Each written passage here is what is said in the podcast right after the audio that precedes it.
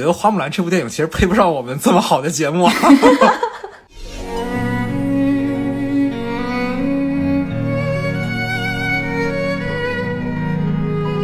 在美国，特别是迪士尼的这个舆论当中，它花木兰是一个有性别认同问题的女性或男性。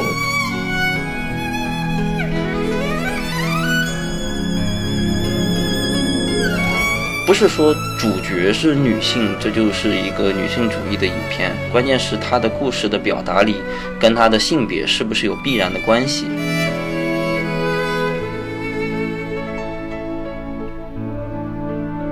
他去从军的先决动因都是替父，还是是维护父权的，并且他为什么要去替父从军？说到底还是维护一个封建统治的，而这个是嵌在故事的骨子里的。我觉得是任何一个版本的改动都不可能去消解掉的一个问题。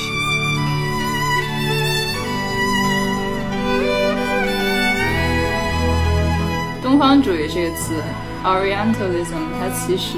它的这个东方不仅是亚洲，而且它是覆盖了一个地理范围非常广的各种情况完全不同的地区。简单来讲，就是除了欧美都算东方呗，就跟广东人除了广东都算北方一样，是吗？嗯，有点这个意思。哇哦！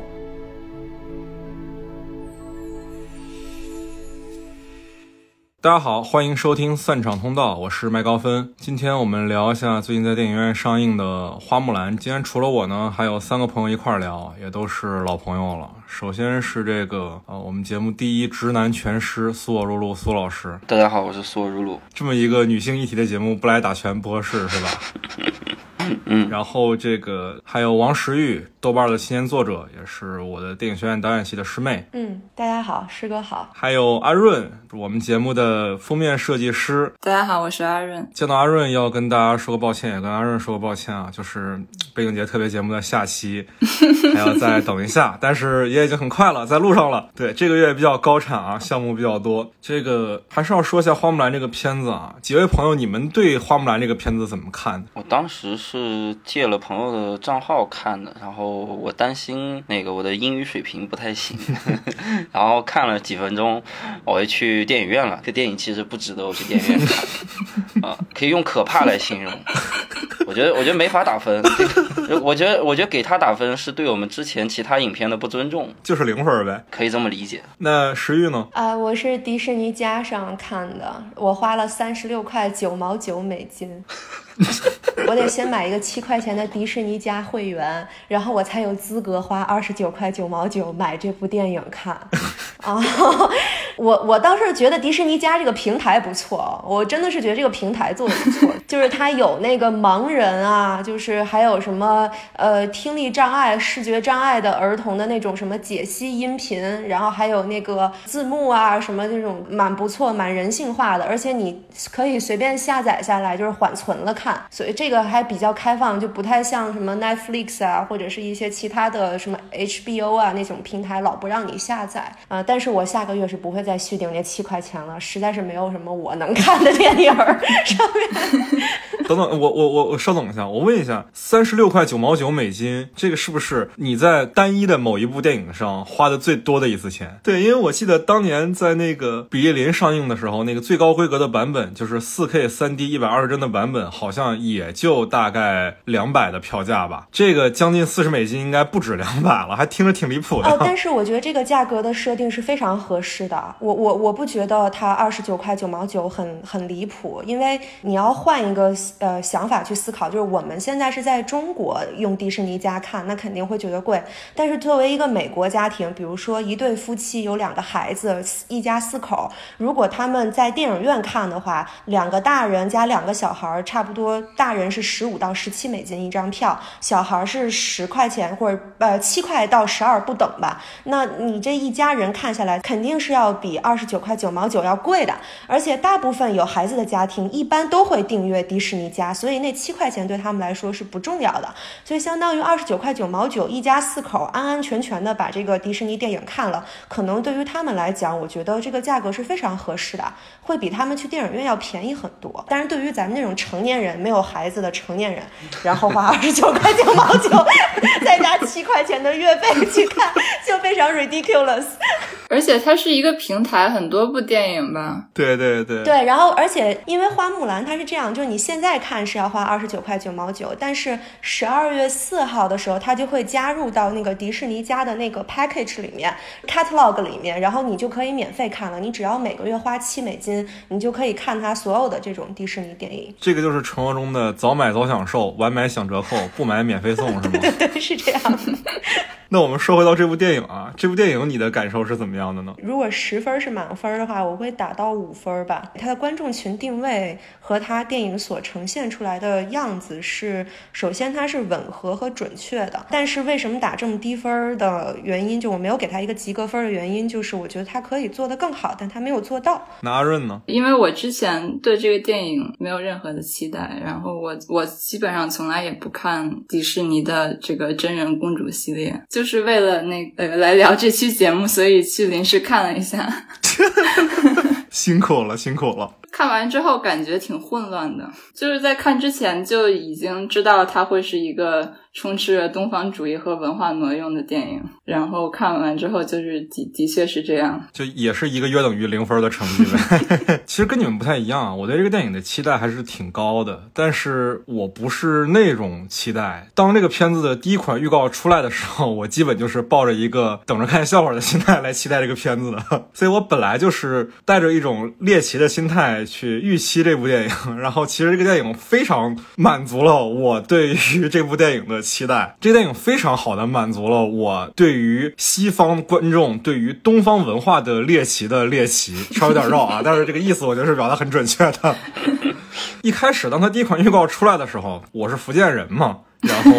看到说一个女孩。一开始在草原上骑马，然后转头就回了自己住在土楼的家里，就我就知道这个片子一定不要去跟他抠什么历史啊、细节啊之类的，就把它当成一个纯粹的童话故事看就好了。对我也是去电影院看的，而且我去电影院看是特意看的配音场，因为我觉得既然我都去了电影院，我都已经为了它花了票钱了，我一定要看一个在家看没有的体验的版本，那就是中文配音的版本。同时啊，我也认为说这样一个中国背景的故事，我去看一个。虽然它英文是原声，但是去看一个纯说英语的版本，我可能会觉得有点有点不舒服，所以我就去看了中文的版本。但是中文的版本实在是太奇怪了，就违和感太强了。虽然里面很多角色都是自己的原声配的音，比如说刘亦菲、李李连杰、巩俐，包括郑佩佩，其实都是自己配的音，但是因为他们的口型其实是英语，他们的剧本是按英语写就的。所有的中文都是把英文的剧本翻译成中文之后再找他们来配的，所以其实违和感是非常非非常非常的强的。所以你要我给他打分的话，我想了一下，我给猛禽小队打的是三分，这部应该跟猛禽小队差不太多吧，所以就也打个三分好了。那既然我们所有的人啊都没有给他及格分，那我们就来聊一聊这个片子的问题到底出在哪儿了。呃，先请苏老师来说一说吧。对，这个毕竟你给猛禽小队都打了七分，这部电影打零分。猛禽小队打七分，我当时就说了，它里面是有那个性别议题的这个这个场外加分的。那这个影片，那这部也有啊，这部也有啊，是不是？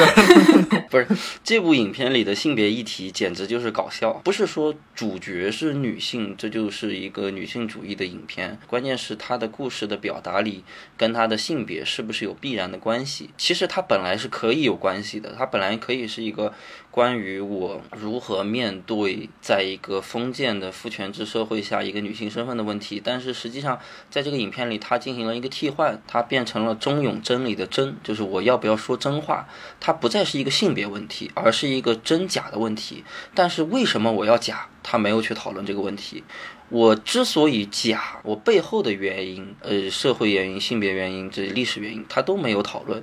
就是这个影片其实跟性别没有任何关系，就是一个顶替顶替从军的故事啊。你把木兰换成男孩，他一样成立。我这个我不太认同啊，我我我我觉得他不是在讲真假、假话或真话的问题，我觉得这个是在讨论木兰的性别问题。因为花木兰这个剧在咱们中国人眼中，它可能是跟女权、跟爱国主义相关，但但其实，在美国，特别是迪士尼的这个舆论当中，它除了爱国主义和女性主义以外，它还有一个非常强烈的这个舆论符号是 queerism，就是酷儿行为，因为他们可能会认为花木兰是一个有性别认同问题的。女性或男性，就是他们会觉得木兰是一个跨性别者，或者是一个 trans transgender，或者是或者呃 transgender 可能用的词有点太太过了啊，但是他可能是有跨性别倾向的一个人，所以他在把这个 true 的绑定，他的绑定不在于说真话和说假话，而是在于是否认同你的性别。导演给出的答案是木兰要认同自己女性的性别，而认同的这一过程，其实就是在认可女性。然后，所以他的他跟女性主义的这个绑定是通过这种方式来来绑定的，所以我觉得这个真这个 true 倒是没有没有太大问题。我我我会产生一个疑问啊，就是最终这个木兰与自己和解的方式是认可了自己的生理性别，就是女性。那如果按照你的说法，按照石玉的说法说，木兰在西方的文化里是带有一种酷儿的文化符号的象征的话，那她只是最后屈从了生理性别的认同。是不是一种比较保守的选择？呃，不是，不是，不是，你可以把它理理解为表和里，就是酷儿只是花木兰的表，他他只是他的表象，就是他要成为男性，是因为这个社会只认可男性，而最终他认可了自己的女性身份，有因为可能对于导演来讲，他穿成男人的样子，这个行为本身就有跨性别意义。然后，那他穿成男性的样子，其实并不是因为他是一个跨性别者，他其实只是在就是在疑惑自己的这个性别，或者是对自己的性别认可度比较低。但是最后，他承认自己是女性，这一点他承认了那一刻，其实相当于是认可了自己和接纳了自己。导演并没有认为花木兰是一个跨性别者，而且我也不认为跨花木兰是跨性别者，她只是有跨性别者的一个表现形式，但是她的内在她还是女性。而这个女性，当她认可了自己是女性以后，她其实认可了女性在社会中的意义和地位，相当于就一下子这个劲儿就上去了，然后这个女性主义的这个东西就就有了。但是我觉得这这一个概念可能对于西方人来说是好接受，但是在东方市场，在中国市场，跨性别还没。没有那么走入大众的，就是视野当中，所以大家想不到这一层，大家就觉得很奇怪，为什么花木兰不继续就就当将军了呢？为什么他最后又回家了呢？导演这么做是绝对上，绝对是政治正确的，是没有问题的。所以我觉得处还是他做的处理的比较好的，然后只不过他的 brave 和 loyal 是有问题的。啊，这个这个点也是一个我觉得。片子非常大的一个槽点就是这个片子里面这个女主角的勇完完全全就是天生的武力值强大，好像她也没有什么老师，她就是天生的有一股气。这个在我看的中文配音里翻译叫元气，然后在英文版里就是气嘛，对吧？对，这也是非常神奇的一个地方。原力嘛？为什么一旦讨论到这个关于中国的电影，这个气就是一个绕不过去的话题？其实很多西方人他们了解中国是从气功，因为气功。曾经在在西方非常火嘛，而且在好莱坞这种大家都挺挺喜欢冥想、都喜欢瑜伽的地方，那这种气功这种很神秘主义的这种就就休闲锻炼方式，那可能对于他们来说就很很有意思，所以他们会从气功，会从少林寺去去了解了解中国文化，这个就会造成一些误差。啊，那阿润怎么看这个片子的问题呢？就其实我也觉得这部片它还是试图在讨论这个性别问题的。我还是觉得，呃，巩俐演的那个女巫的形象其实还是。有趣的，但是肯定完成完成的情况让人非常失望。刚才关于那个 gender queer 的讨论也挺有趣的，然后，但是我我感觉这个好像有一点把问题复杂化了。就我感觉，其实木兰她对自己性别的认识还没有到那个程度，就有点让我想到一七年的一个动画片《The Breadwinner》。养家之人》，一个关于阿富汗的电影，然后也是那个故事的小女孩，然后战乱还有性别问题，所以她在当时那个情况下，必须要假装是一个男孩，她才能担负起这个养家的责任。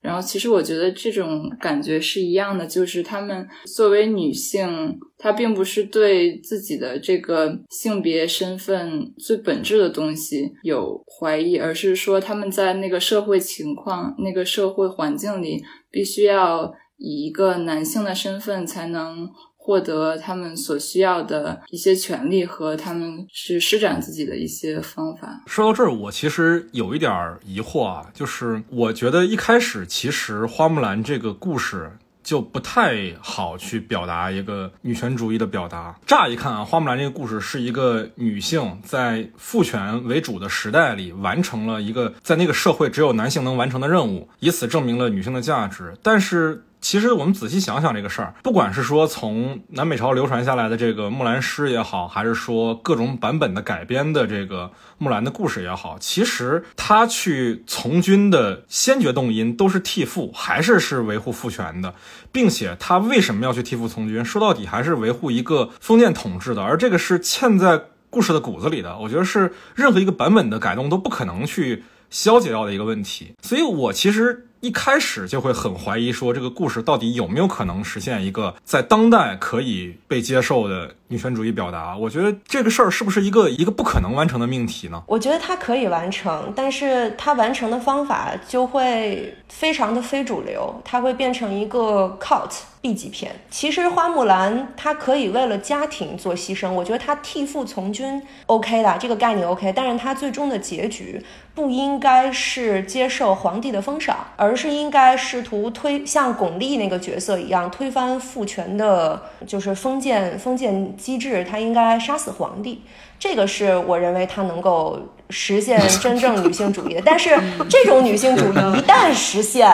一旦实现就会变成恐怖主义行为。所以，所以导演不可能让他实现的，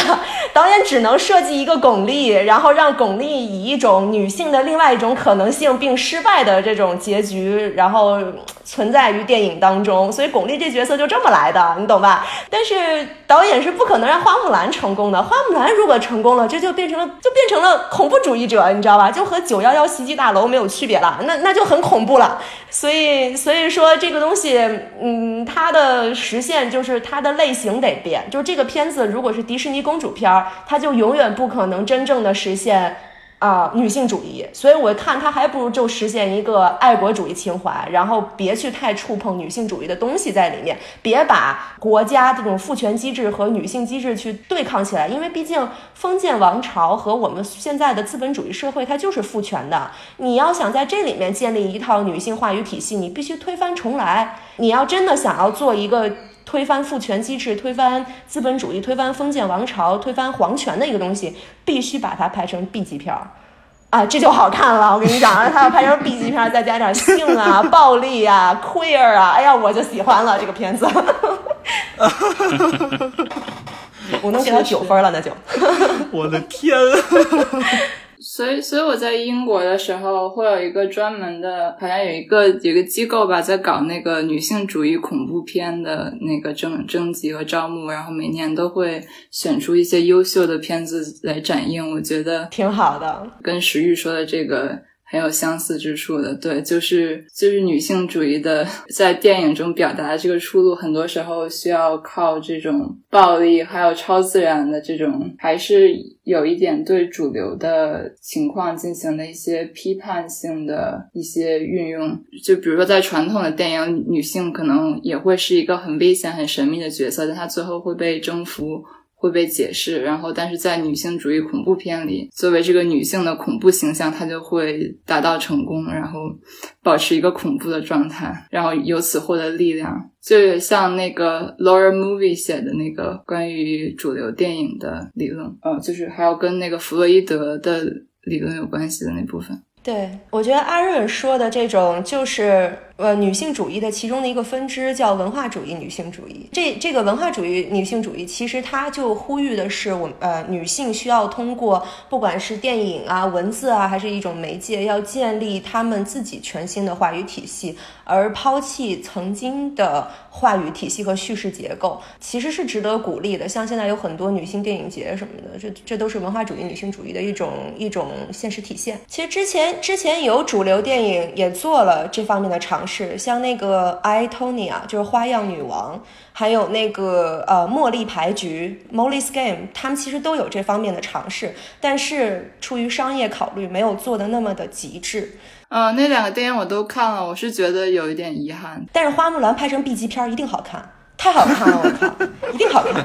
我觉得其实。如果我们说这种 B 级片式的女性主义表达的话，花木兰这个故事原型确实不太合适。但是我突然想到啊，历史上还有一个类似的故事，同时也发生在我们东亚社会里的一个一个事儿，在越南的历史上啊，曾经有一个女性角色叫赵玉，玉就是那个老太太的意思。也叫赵夫人，她是一个女山贼。据历史上的这个界定的这个出生年份是公元二二五年，就是大概是三国的中后期。然后在东吴是一个作乱的人。传闻中啊，她身长九尺，胸长就达三尺。作战时要把胸绑在背上，身穿盔甲。最最最酷的就是当时有人劝他说：“你就不应该作乱，你就应该好好嫁人。”但是他的回答啊原文是越南话，但是翻译过来就说：“我要乘劲风，踏恶浪，斩杀东海的鲸鱼，驱逐吴军，光复河山，砸烂奴隶的枷锁，绝不卑躬屈膝的做别人家的家妾。”好棒啊！我觉得这个简直是太完美的女性主义表达了。她这一辈子也没有这个嫁作人妇嘛，最后也是被东吴那边平定了，然后就战死了，被人称为是越南版的圣女贞德啊。提到圣女贞德就没劲了。啊圣女贞德跟她比差远了。啊，对，提到圣女贞德真的没劲，跟她差远了。就是虽然说我刚才也说了，说我没有期待说它做一个比较考据的历史题材的影片，那毕竟花木兰本身这个故事也是民间传说嘛。但是实话讲，它的很多的东方的文化符号的误用，实话讲还是很挑战我的一个底线的。就是就是我在看这部电影的时候，按理说我是个观众，我在看荧幕上发生的事儿，但是实话讲，我在看这个电影的时候，每分每秒。都在有一种感受，就是我在被银幕背后的另外一个人所观察着，而且他观察我是带有一种 客气的眼光，仿佛我是跟他们不一样的人，对，仿佛我所代表的东西是一个跟他们不一样的内容，这个这个感受其实让我很不舒服的。比如说，就是说实在的，我好介意土楼这个点，可能是因为我是福建人吧，就是为什么会觉得这个东西就很中国呢？就是因为有大鱼海棠吗？我我我觉得福建土楼跟你们福建没关系，我觉得他想要的只是土楼的那种形状，因为土楼它其实是一个封闭环形的一个形状，它给给予的是木兰童年时期是在一个比较象牙塔式、比较封闭的这样一个邻里关系和一个环境中长大的感觉，所以木兰从这里来到到军队以后，他才会有一种不适应，而且福建土楼还有一点就是它没有隐私。他是缺乏隐私的，所以在这里，木兰的一举一动都会被邻居都审视。所以他有一场戏是小木兰那个打架的那一场戏，那大家街坊邻里都很讨厌他，因为他经常会惹到别人。高密度的居住居住的环境，其实给木兰的是一种更深刻的社会压力，就会比他在一个平铺的呃普通的村落里面，木木兰会更少有这个隐私。导演还安排了一场戏，是木兰的妹妹是和木。兰的父母是生活在同一间房间的，木兰的妹妹睡在地铺上，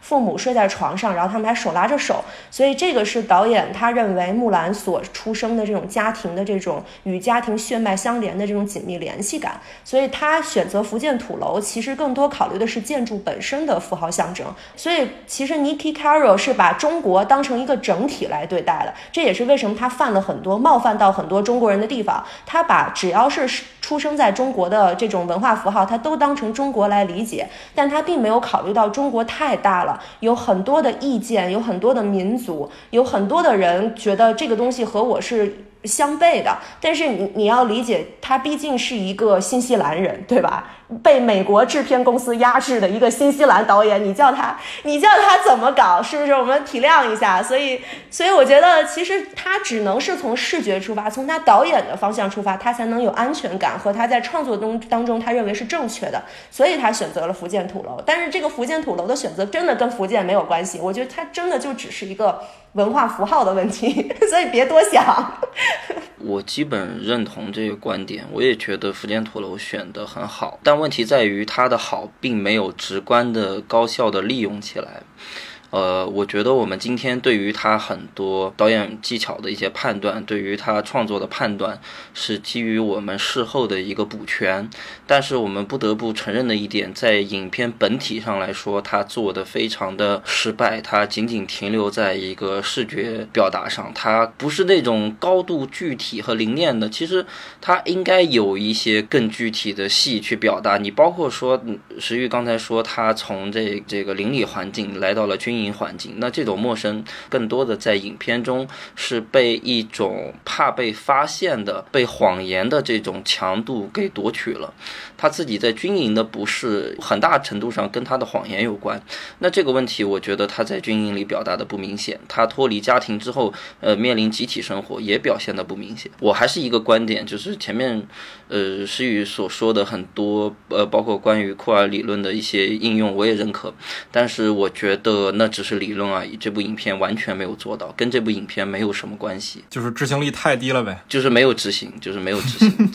他没做到，就是没做到。但我我是觉得他有在努力，也是就我也能感觉到，比如说在拍军营的时候，表现他对于这个环境的不适，还是有些表现的。当然，这可能是因为老版动画它的设定就是这样的，就是有一些戏去交代说他自己在那个都是男人的军营里有多尴尬。但我不知道，可能我看动画片的时候他年纪太小了，没有感觉到这个东西有什么问题。就是我在看这部的时候。当他爸爸那个演员说说他对这个战争一无所知，他对男人也一无所知，就很担心他的样子的时候，其实最终也没有什么对他的影响嘛。不过就是洗澡比较麻烦嘛，好像也就这么一点而已，都用喜剧的方式一笔带过了。其实，对这个其实也是我不满的一部分，就是它里面其实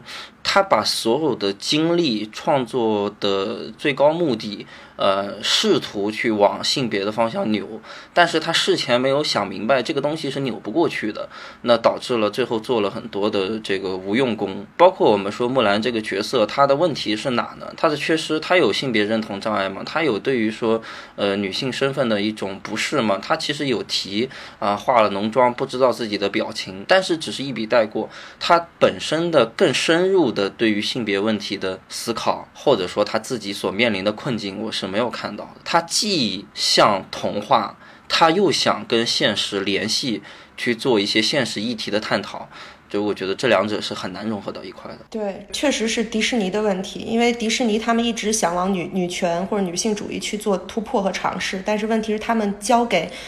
导演的既定文本是不具备这种能力的，甚至是自相矛盾的，所以很多迪士尼公主片它在真人化的过程当中都失败了。我觉得公主电影的这个受众群体，你们可以把它理解为蒂凡尼文化的受众群体。就是 Tiffany 文化，就是在传统定义来讲，很多美国女孩的一生是被 Tiffany 所定义的。她在最小的时候，家里会给她送 Tiffany 的电项链；稍微长得大一点以后，比如说啊，去第一次参加她的毕业舞会的时候，啊，家里呢可能会给她买一个 Tiffany 的一个一个饰品，一对耳环。等到她再年纪大一点，要结婚的时候，那她就会买一买一个 Tiffany 的戒指。这个是美国女孩儿这种一生挚爱的感觉，也是 Tiffany 一直在美国北美一直推送的这种广告导向和一种舆论导向。所以，其实我我觉得这个 Tiffany 文化和。这个迪士尼的这种就很相似，就其实迪士尼在早期的很多公主电影，它跟女性主义毫无关系，更多的给女孩子的是一种审美上的这种美，一种梦幻，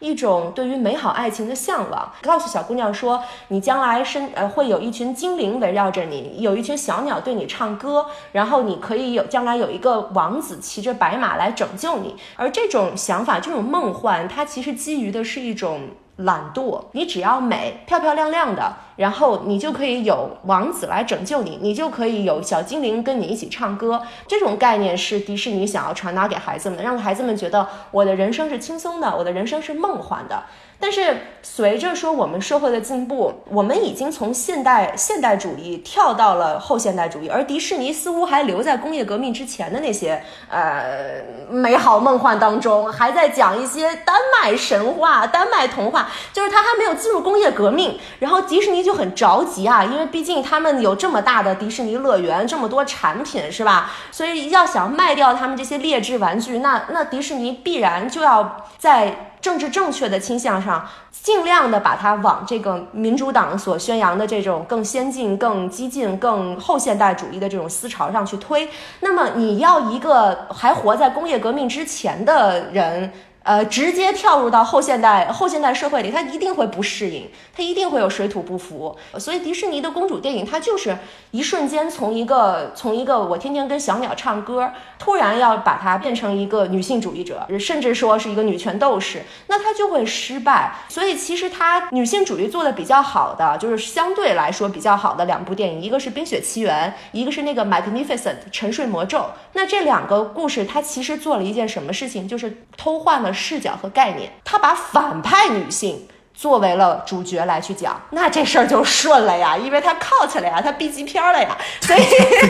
那这事儿就明白了，你懂吧？所以花木兰这个事情啊，它失败的一个点是，它其实是有很好的女性主义的根基的，但是明明这个。美国导演完全可以不去考虑中国的爱国主义情怀，他把爱国这件事情给摘掉，他变成一个女英雄去抗击恐怖主义就完了嘛？你你你你搞点你们美国人喜欢搞的那一套，然后和女性主义融合在一起，这事儿就就就成了呀，就变成了一个。就其实就变成了神奇女侠那个套路嘛，对吧？我是一个女英雄，然后我现在要去抗击的是恐怖主义行为，抗击的是恐怖主义袭击，我是要保护人类，我是人道主义者，我是人道主义卫士，然后他非要去贴中国的这种忠孝。就没必要嘛，你做好你的女性主义，做好 Nikki c a r o l 最擅长的女性主义题材，把这个事情做明白，把它做的统一了，价值观统一了，它其实后面也没有那么多舆论宣传上的政治问题了。就因为我对这个导演 Nikki Caro 之前是了解是非常有限的，但我看好像石玉之前是比较关注这个导演 Nikki Caro 是吧？嗯嗯，我看他之前的作品其实评价都非常的好，基本都是八分以上的，但为什么就这部电影就突然就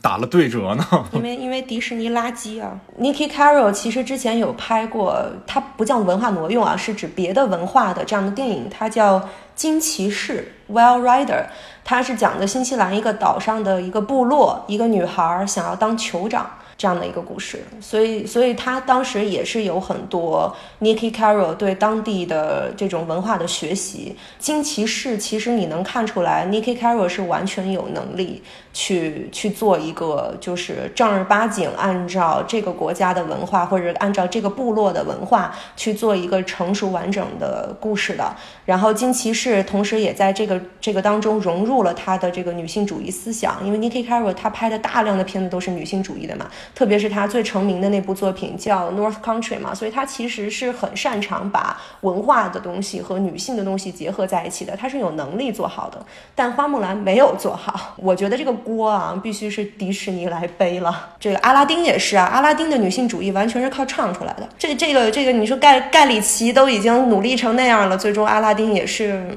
实现的并不好。但我觉得盖里奇的问题是，盖里奇本身就有点直男癌。哦，盖盖里奇，哎，盖里奇以后就不要再做女性人物了，就做个单一男性的人物的电影就可以了，他就不会有失手的情况。对，就不要勉强自己，不要勉强自己，真的，像这样的导演不必勉强自己，真的。我觉得这片子除了我们刚才说那些女性主义表达的问题，它没有实现以外，我觉得还有一个很严重的问题，就在于它是一个中国的故事，没有错。但对，它也确实都用了至少是亚裔的演员。但是说实在的，我没有感觉到任何的这个片子片子的主创也好，包括说背后的这个制片厂迪士尼也好，对中国对于我们的这个文化有任何的尊重。我在 M D B 上看过这个片子的主创的名单的导演、编剧、摄影、美术、服装这些部门的所有的主创。几乎都没有任何的亚裔人，很多的人甚至他们的作品履历当中都没有类似的亚裔的作品的经历。可以说他们是接了这个活之后再去对这个主题做一个研究。那我觉得这个东西必然尊重是不够的呀。就是如果说迪士尼想要去，我们我们说的直白一点啊。讨好一个海外市场，它必定是要投入一定的精力的吧？但是说实在的，除了这个所谓账面上的两亿美金，我没有看到任何的称得上认真的投入。虽然说我们好像现在票房已经是美国以外的最大的全球票仓了，但是好像我们的文化还并没有得到多少的尊重。就你看之前，其实前几年的那个张艺谋的《长城》也是，而且那个项目我觉得更典型一点，因为那项目其实是最早就是网飞 Netflix 雇张艺谋来拍的一个片子嘛，对吧？最终呈现出来的，我觉得。长城这个片子啊，跟花木兰真的非常非常的像，就两个片子的故事都可以概括为。一个不该出现在中国战场的人出现在了中国的战场啊，然后去抵抗外民族的入侵，外民族暗度陈仓，直接杀到了都城。最后这个不该出现在战场上的人保护了皇帝，维护了封建统治，基本上可以概括为这么一个故事吧。而且拍的也非常的相似，我觉得很多镜头穿插着平行剪辑，可能我们都看不出来。实话讲，我觉得这个东西最后折射出来的其实是一个西方的，或者说我们说的直白一点，就是美国的资本的在文化上的傲慢。就感觉中国人人傻钱多呗。对对对对对对对，我觉得这个事情并不是简单的一个傲慢这种态度问题能解释的，这跟资本主义的这个消费结构也有关系，特别是对于异域文化。而言，这种所谓的奇观性、猎奇性，其实自古以来就是如此的。包括你们之前说的，呃，说到所谓的东方主义，东方主义本身也是充满着猎奇的。它不需要真正的去理解，它最终都会呃凝练成一个视觉符号，呃，所谓的一些标签化的东西，这个是不可避免的一个事情。对于这种问题呢，唯一的办法就可能说是。呃，如果别人解释不好，我们的东西如果说这个文化影响力更大了，向外的输出更多了，可能他对你的了解也会稍微会好一点。但是要想彻底的避免这个问题。其实是不可能的，包括像日本文化在欧美有这么多年的流行，他们至今在谈到日本人的时候，在谈到日本文化的时候，也是充斥着猎奇性的。因为《迷失东京》里的日本符号，难道不会冒犯到日本人吗？你仔细想一想，这个东西你可以说它是文化上的不尊重，或者说是霸权。一方面，它也是一个现实问题。我我挺同意那个苏老师的想法啊，我自己看花木兰也好，或者看类似于像。呃，末代皇帝啊，蝴蝶君啊，这种电影的时候，其实我并没有感到自己被冒犯到。我觉得这个还是和每个人的个人体验和个人经历有关。我会觉得这个只是另外一个国家的人对于我的文化，或者是呃我们国家文化的一种解读。我并不会觉得对方是要霸凌我们，或者是对方要就是什么文化霸权主义。我觉得不是这样的。因为目前这个我们的世界是不太可能闭关锁国的。就即使说现在一直大家由于疫情的原因都在提倡内循环啊，什么经济内循，但这个不太能够实现。世界不可能有任何一个。国家像瓦肯达一样，靠自己就能够 就能够就是这个这个对吧？Live long and prosper，这个是不太可能的。对，瓦肯达也改革开放了，不是？对啊，对啊，瓦肯达最后也得改革开放。所以我觉得这个 这个将来我们的我们的世界，我们的文化一定会是越来越杂糅，越来越地球化的。然后还有一些中国电影在海外拍摄的，比如像《泰囧》《唐人街探案》啊，还有最近的那个今年刚上映的那个《囧妈》。那我我想问一下，它是不是对俄罗斯文化的一种冒犯呢？啊，俄罗斯的公园里居然会有熊来攻击人吗？不要去考虑这些，你把文化当成一种娱乐，然后把它当成一种艺术审美、一种享受、一种放松。而不要去过度的把它解读为一种政治倾向，不要把艺术和政治联系的过于紧密。就是当然了啊，你还是那句话，不要反人类，只要不不反人类，我觉得都是能够接受的。对，刚才我们都反复提到了一个两个概念啊，文化挪用。和东方主义这两个词都相对冷僻一点点啊，我稍微解释一下东方主义是个什么样的一个概念，但是可能不太准确啊，到时候这个阿润可以帮我补充一下，因为这词我是其实是听你说的。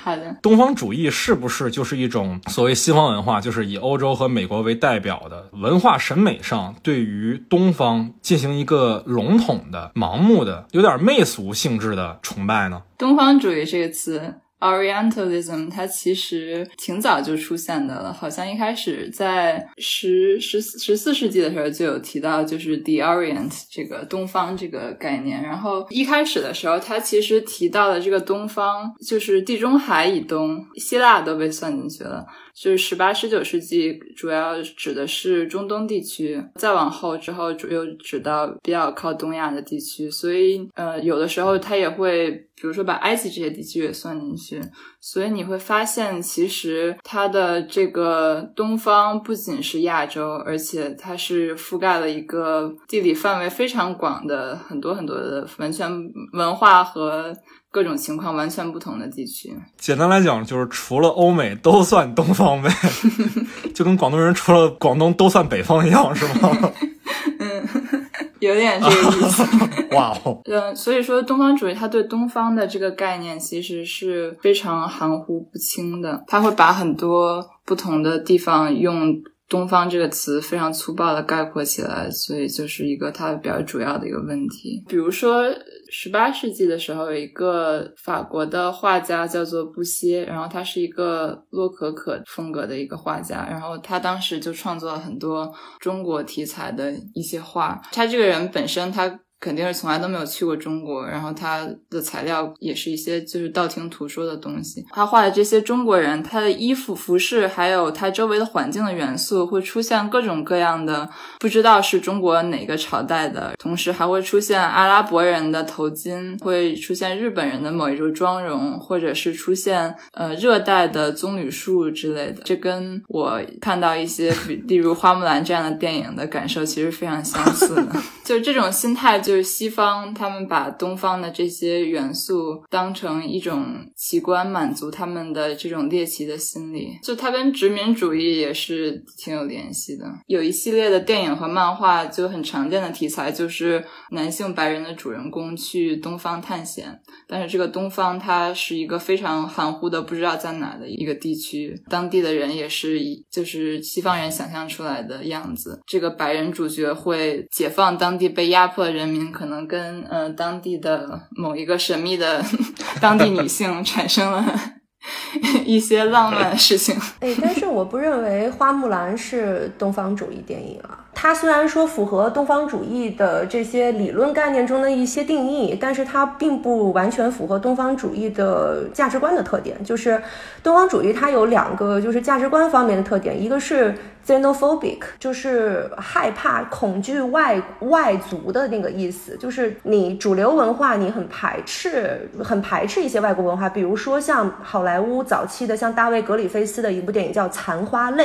里面就描述的就是东方男性很堕落，天天抽鸦片，而且它里面的那个东中国男人还找了个白人演的，然后还有包括像以前的傅满洲。啊，把中国人形容成一种黄货，那我觉得这个是很东方主义的。但是花木兰并没有说要要丑化或者是仇视，就没有这个 xenophobic 的特点。另外一个价值观特点就是东方主义的价值观特点叫做 xenophilic，它其实更针对的是东方女性。比如我觉得《艺伎回忆录》它就非常的东方主义，它把东方的女性作为客体，很被动性的描绘成一种放荡和具具有那种异域风情的那种特。点，但是花木兰并没有，就我可能不会把花木兰定义为一个东方主义的电影，相反，我觉得它其实是已经非常在维护东方文化，也是一个很尊重东方文化的一个一部电影了。就是虽然它做的不好，它尊重的不好，但是它没有恶意。东方主义的电影是有恶意的，故意要这样搞，像《残花泪》就是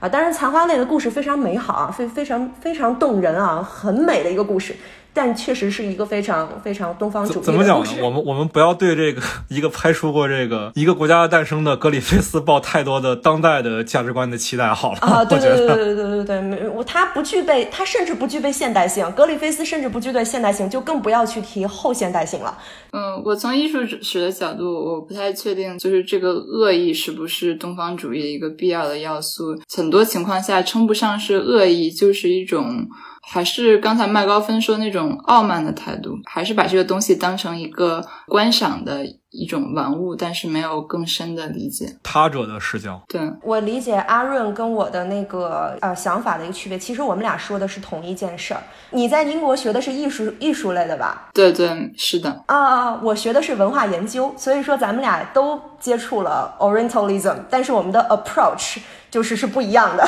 你你你你是从艺术史的方向 approach 是完全是正确的。你刚才讲的全对，对对对。然后从文化研究的角度上去讲，可能它就会有一些条条框框去规范，就是不能把某一些电影归类为 Orientalism。对对，我会更多的从就是电影的一些视觉元素来讲，这个视觉元素会有东方主义的一些特征。我们刚才还提到一个概念啊，叫文化挪用。就文化挪用，它肯定不是一个好词嘛，一个贬义词。那我理解的就是另外一个文化背景。下对某一个文化的一种粗暴的、带有误解的、直接的拿来主义的借用，就是缺乏尊重的一种表现吗？我不知道我的理解准不准确。我现在，我现在每次发言之前要先跟两位确认一下。我觉得那个麦高芬对文化挪用的定义的解读是没有问题的，就是我是反对大家。去指责一个文化产品在文化挪用的，就是我觉得没有必要。在一个多元文化逐渐变得地球化和世界化的一个这个大背景下，我们再去强调非常刻板。就是我我同意大家保护一些，比如遗产呃文化遗产或者是一些文化的一些特征，但是我们没有必要很反对大家去。挪用一种文化，或者是 culture，就是 cultural appropriation 这个词，我是觉得它就它本身就带有着一种批判行为，那它不是一个中性的中性的词，那就是你用了这个词，其实相当于你代表了一种观点。可能对我来讲，我会倾向于就是不用文化挪用这个概念去批判一部电影，因为艺术作品它就是多元的。一个西方人就像。咱们昨天聊到的，就是一个印象派画家，他从东方吸取了一些呃美学上、审美上的一些办法，一些这种绘画技巧，然后他做出来的一个印象派的画作，那其实就是在诞生一种新的文化。我觉得这是一件很美好的事情，所以我觉得这个是是可以让更多的艺术家去尝试的。我还是说，觉得文化挪用这个概念，大家还是尽量少用它去去去去攻击攻击艺术作品啊，这样会好一点啊。当然，这也是我的观点啊，就就是每个人可以有不同的这种想法在。在文化这个层面上，石玉是一个彻底的国际主义者。我非常认可这个观点，就是我也不认同说文化是不可以被挪用。虽然说挪用这个词好像有一点批判，但是我觉得挪用是 OK 的。我觉得文化是活的，保护那些濒危的文化，其实，呃，我认为更多的是倾向于学术界和社会，呃，需要去完成的一项任务。但是它不是艺术应当去承担的一项工作。可能我这么说，感觉又好像。有一点那个社达，就是社会达尔文主义。对，就谁谁厉害谁上，就谁厉害谁就可以去挪用别人的文化。就是如果中国有一个有一个好莱坞，那我也可以尽情的去挪用俄罗斯，尽情的挪用美国的东西。那我觉得也是 OK 的。就是如果你的文化影响力呃上去了以后，你当然可以去做这样的事情。但是这样的事情很多时候并非是抱有恶意的，因为我觉得这是传播媒介先天决定的一个东西。传播媒介可携带的信息它是有限的，它不是学术文。献不可能深入的让观众在一百二十分钟时间里对一个文化有什么了解。呃，你像木兰，我说如果说这部抛抛去这部影片的烂以外，它最起码达到了一点，它让外国人知道了啊，中国人好像挺注重家庭的。但至少传达了这个孝文化嘛，我觉得跟性别没什么关系。我我还是这个观点，我觉得这影片讲的是孝文化，忠孝文化。文化挪用这个词，它很多情况下被挪用的这个文化群体是少数群体，或者是历史上被压迫的群体。他们的那个文化被一些更强势的文化群体的呃艺术家挪用了之后，是会有有一些道德争议，或者是伤害了这些这些少数弱势群体的感情。然后，好像在这种情况下，我会觉得问题更大一些。就相当于在你的观点里说，你认为强势的文化。占据话语权的文化应该对弱势的文化、不占据话语权的文化报以更大的尊重，以保持一种道德上的平衡，是吗？对，我觉得文化挪用就是跟后殖民主义的这些研究有有交叉的地方。就我觉得，呃，这个概念的存在还是有意义的，就是大家需要对这种事情要有一个注意的这样一个意识。因为我我其实觉得《花木兰》它这个电影文本本身并不存在文化挪用的这个问题啊，我我是觉得《花木兰》的主创团队存在文化挪用的问题。像刚才麦高芬说的，他有大量的没有任何亚洲文化研究经验的人再去做一个亚洲文化的一个主题的这么一个电影，然后其实文。文化挪用，它为什么会有这么多人拥拥护它？拥护它的其实是弱势文化群体。就举一个简单例子，呃，以前呢，爵士乐是属于黑人群体的，但是由于很多白人也很喜欢爵士乐，他们也在搞爵士乐。那有一些非裔美国人群体就认为白人抢了他们的文化饭碗，让他们在酒吧里没有这个工作了，所以这个大家就会开始批判文化挪用。但是对于我来讲，这个并不是。简简单单阻止白人去学习爵士乐就能够解决的问题，这是一个广泛的社会和政治问题。它不应该是纯粹由艺术来承担它的恶果，就是我们不能说因为社会存在了种族歧视，或者是文化或政治上的一种霸权，甚至是经济上的一种制裁，对于这种少数民族的这种制裁，我们就反对说让主流民族或者是人数更众多的这种更有势力的民族去学习少数民族的语言或少数民族的文化或者少数民族的艺术的这种形式。所以我觉得文化挪用不应该是这样的，文化挪用它只是。一种现象，你不能用它作为一种武器来去攻击艺术，那就那就变成另外一种文化挪用了，对不对？那就那变成另外一种 appropriation 这种一种一种霸凌了。所以，所以这个是是不对的。如果我们要真的去解决问题，我们可以从正面的去拍摄。明白了，就是就是在时日眼里说，应该像苏联一样，就是在五十年代好莱坞拍了一个《战争与和平》嘛，然后苏联看不过去了，于是六十年代斥资五亿美金翻拍了一部，是不是这个意思？也也也不能。说是这个意思，不是不是说杠啊，苏联这是属于杠精行为啊。但是你你觉得不好的时候，他其实要多想一层，他可能并不只是一个文化原因。你不要去去把表面上的东西砸得稀碎，然后导致我们的路走得越来越窄，而是说去解决它的根源性的问题，它的这种政治性、经济性的因素。举一个简单但不合适，但我却自己非常笃信的一个一个政治立场，就是我认为货币不该存在。我觉得货币存。在就是给人类造造成了极大的不便和极大的问题。一个人为了一点钱，就要莫名其妙的做很多他不愿意做的事情，限制了我们人类的潜能，阻碍了我们人类的发展。我觉得货币取消，哎，这个资本主义啊，什么父权啊，什么各种纷争，哎，全都没有了。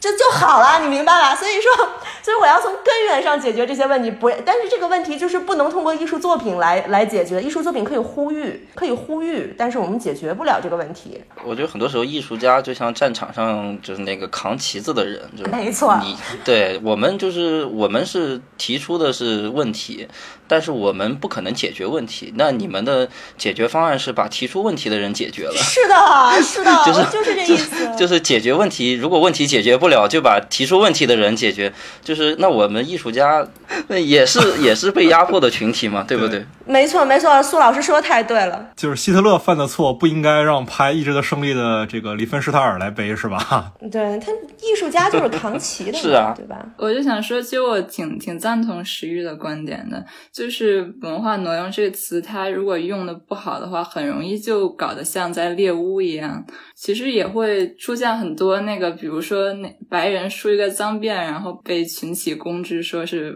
文化挪用，这种就有点 对对。我还梳过脏辫呢。对，是这样。我还蛮好奇，说在你们的观影经历中，有没有感觉到哪部影片冒犯到了你的文化属性？有没有这样的经历呢？其实我还真一时想不起来。然后那我就说那个意料之外没有被冒犯的，可以吗？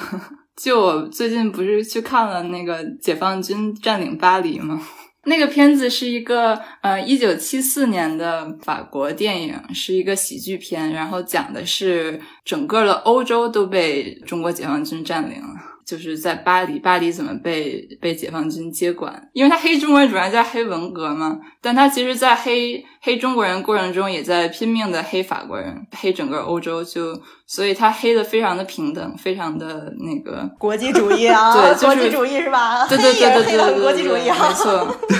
比如说，我特别推荐其中的歌剧样板戏《卡门》。是一个非常非常精彩的五分钟左右的一个戏中戏的一个片段。这个片子是不是就是那个传说中捂着大刀跳芭蕾的那个片子？对对对，但但是《红色娘子军》里不就是啊？就这片子致敬了《红色娘子军》，相当于是。是啊，是啊，可以这么理解。红红色娘子军太棒了，太震撼法国人了。他们没想到我们法国的芭蕾还可以这样跳。对我对红色娘子军个人评价极高啊，我觉得特别棒那个舞台剧。我觉得红色娘子军是两种文化的一种在。时代背景下的结合，而它的结合又非常的美，在审美上是具有极高价值的，而且它的故事是从文化研究角度上来讲，你是可以有很多很多供后人去分析的。我我研究生我的一篇论文讲的就是这个。哇哦，很少听石玉夸一个十年动乱期间的作品。呃，其实文革啊，呃，我当时做那篇论文的研究方向不是从这方面去讲的，我讲的是红色娘子军的一种。怪异的女性主义的形成，就是其实我们的社会主义女性主义，它其实从一定程度上否认了女性的这个生理性别差异，就是它避而不谈，它把女性去去性别化了。去性别化这个概念就和《花木兰》这部电影非常相似，就他一开始去做的一件事儿就是把花木兰去除她的女性性别，然后最后他又回归于一种自我认可、自我认同，所以这个是我能够比较认可的一个点，就在于啊，他最终其实是从这种比较粗糙的和初级的社会主义女权的这种想法，进化到了一个更加文化主义女女性主义的这种这种方向啊。当然，现在很多社会主义女性主义也不是去强调这个。这方面的东西东西了啊，也也也不会去像激激进女权一样去去否认掉男女男女差异了啊。这个现在已经在进行修改和辩证嘛，因为毕竟女性主义它是一个 umbrella term，是一个雨伞学术名词，它它底下有很多很多很多的分支啊。但是我们就比较这个花木兰这部电影和这个红色娘子军来看的话，花木兰也好，还是呃。呃，红色娘子军的女主角琼花，他们两个人都是在去性别化。琼花和政委之间的爱情其实也是无疾而终嘛。你以为两个人在战火当中就要接吻了？你看那段时候，你觉得他俩就应该抱上亲。人如果要是好莱坞电影，恨不得这俩人就得上床了。但是。两个人克制住了，然后政委从怀中掏出了一个党徽，你入党了，就是就是这种这种去性别化，我觉得是文革很多作品当中非常有趣的一些点，大家是可以把它好好分析分析的，我觉得很很有意思，你明白吗？而花木兰她和她那个男队友，就男战友，他俩之间感情就是哇，对方都脱光了要跳池子里了，对吧？就。这个时候，然后花木兰说：“你你你给我走开，我不想跟你做朋友。”然后再到后面啊，说我们将来有朝一日一定会再见的，就是这种这种还是有一些。克制的，因为毕竟很多女性女性主义者，特别是一些比较初入这个话题领域的，或者是一些对女性主义并没有真正深刻呃研究过的一些，不管男生还是女生也好，他们可能会觉得，首先作为一个女性主义者，她不能太向往异性恋的男女爱情，但是事实上这个是不矛盾的，所以所以说花木兰也好，还是这个呃琼花也好，他们两个人。不得不因为各种各样的政治性的因素啊，放弃掉这个自己的美好爱情。就是他跟政委从怀里掏出的一定不是安全套，一定是党章，就一定是入党。你知道，吗这个，这个是，这个是，这个这个是没有办法的，你明白吧？但是很有意思，我觉得这是一种文化现象，我们可以抱以一种。批判也好，欣赏也好，娱乐也好的心态，我们我们可以去探索它。我觉得这个是正是这个呃学术研究的一个乐趣所在啊。就是虽然刚才像石玉所说的，《红色娘子军》是一个特别去性别化的一个剧，但是其实，在当时观众而言，它已经是他们看到的就是性别表现的最明显的文艺作品了。所以会有很多的的年轻人专门。去去看《红色娘子军》，其实就是为了感受到这种女孩的大腿。对对对对对，没错，些荷荷尔蒙瞬间。对对，她是穿着军装短裤，然后露着特别特别好看的大腿，然后耍着大刀踢大腿。我觉得视觉刺激还是挺强的，而且里面有大量的红色布景，很当时很多年轻小伙子们的启蒙。哦，哇！对对对，包括他们当时。去看那个苏联电影《列宁在十月》，就是为了看里面几秒钟的芭蕾舞的镜头。啊，哇，这个非常有阳光灿烂的日子的感觉了。嗯，是的。大家现在是不是特别想去看《红色娘子军》？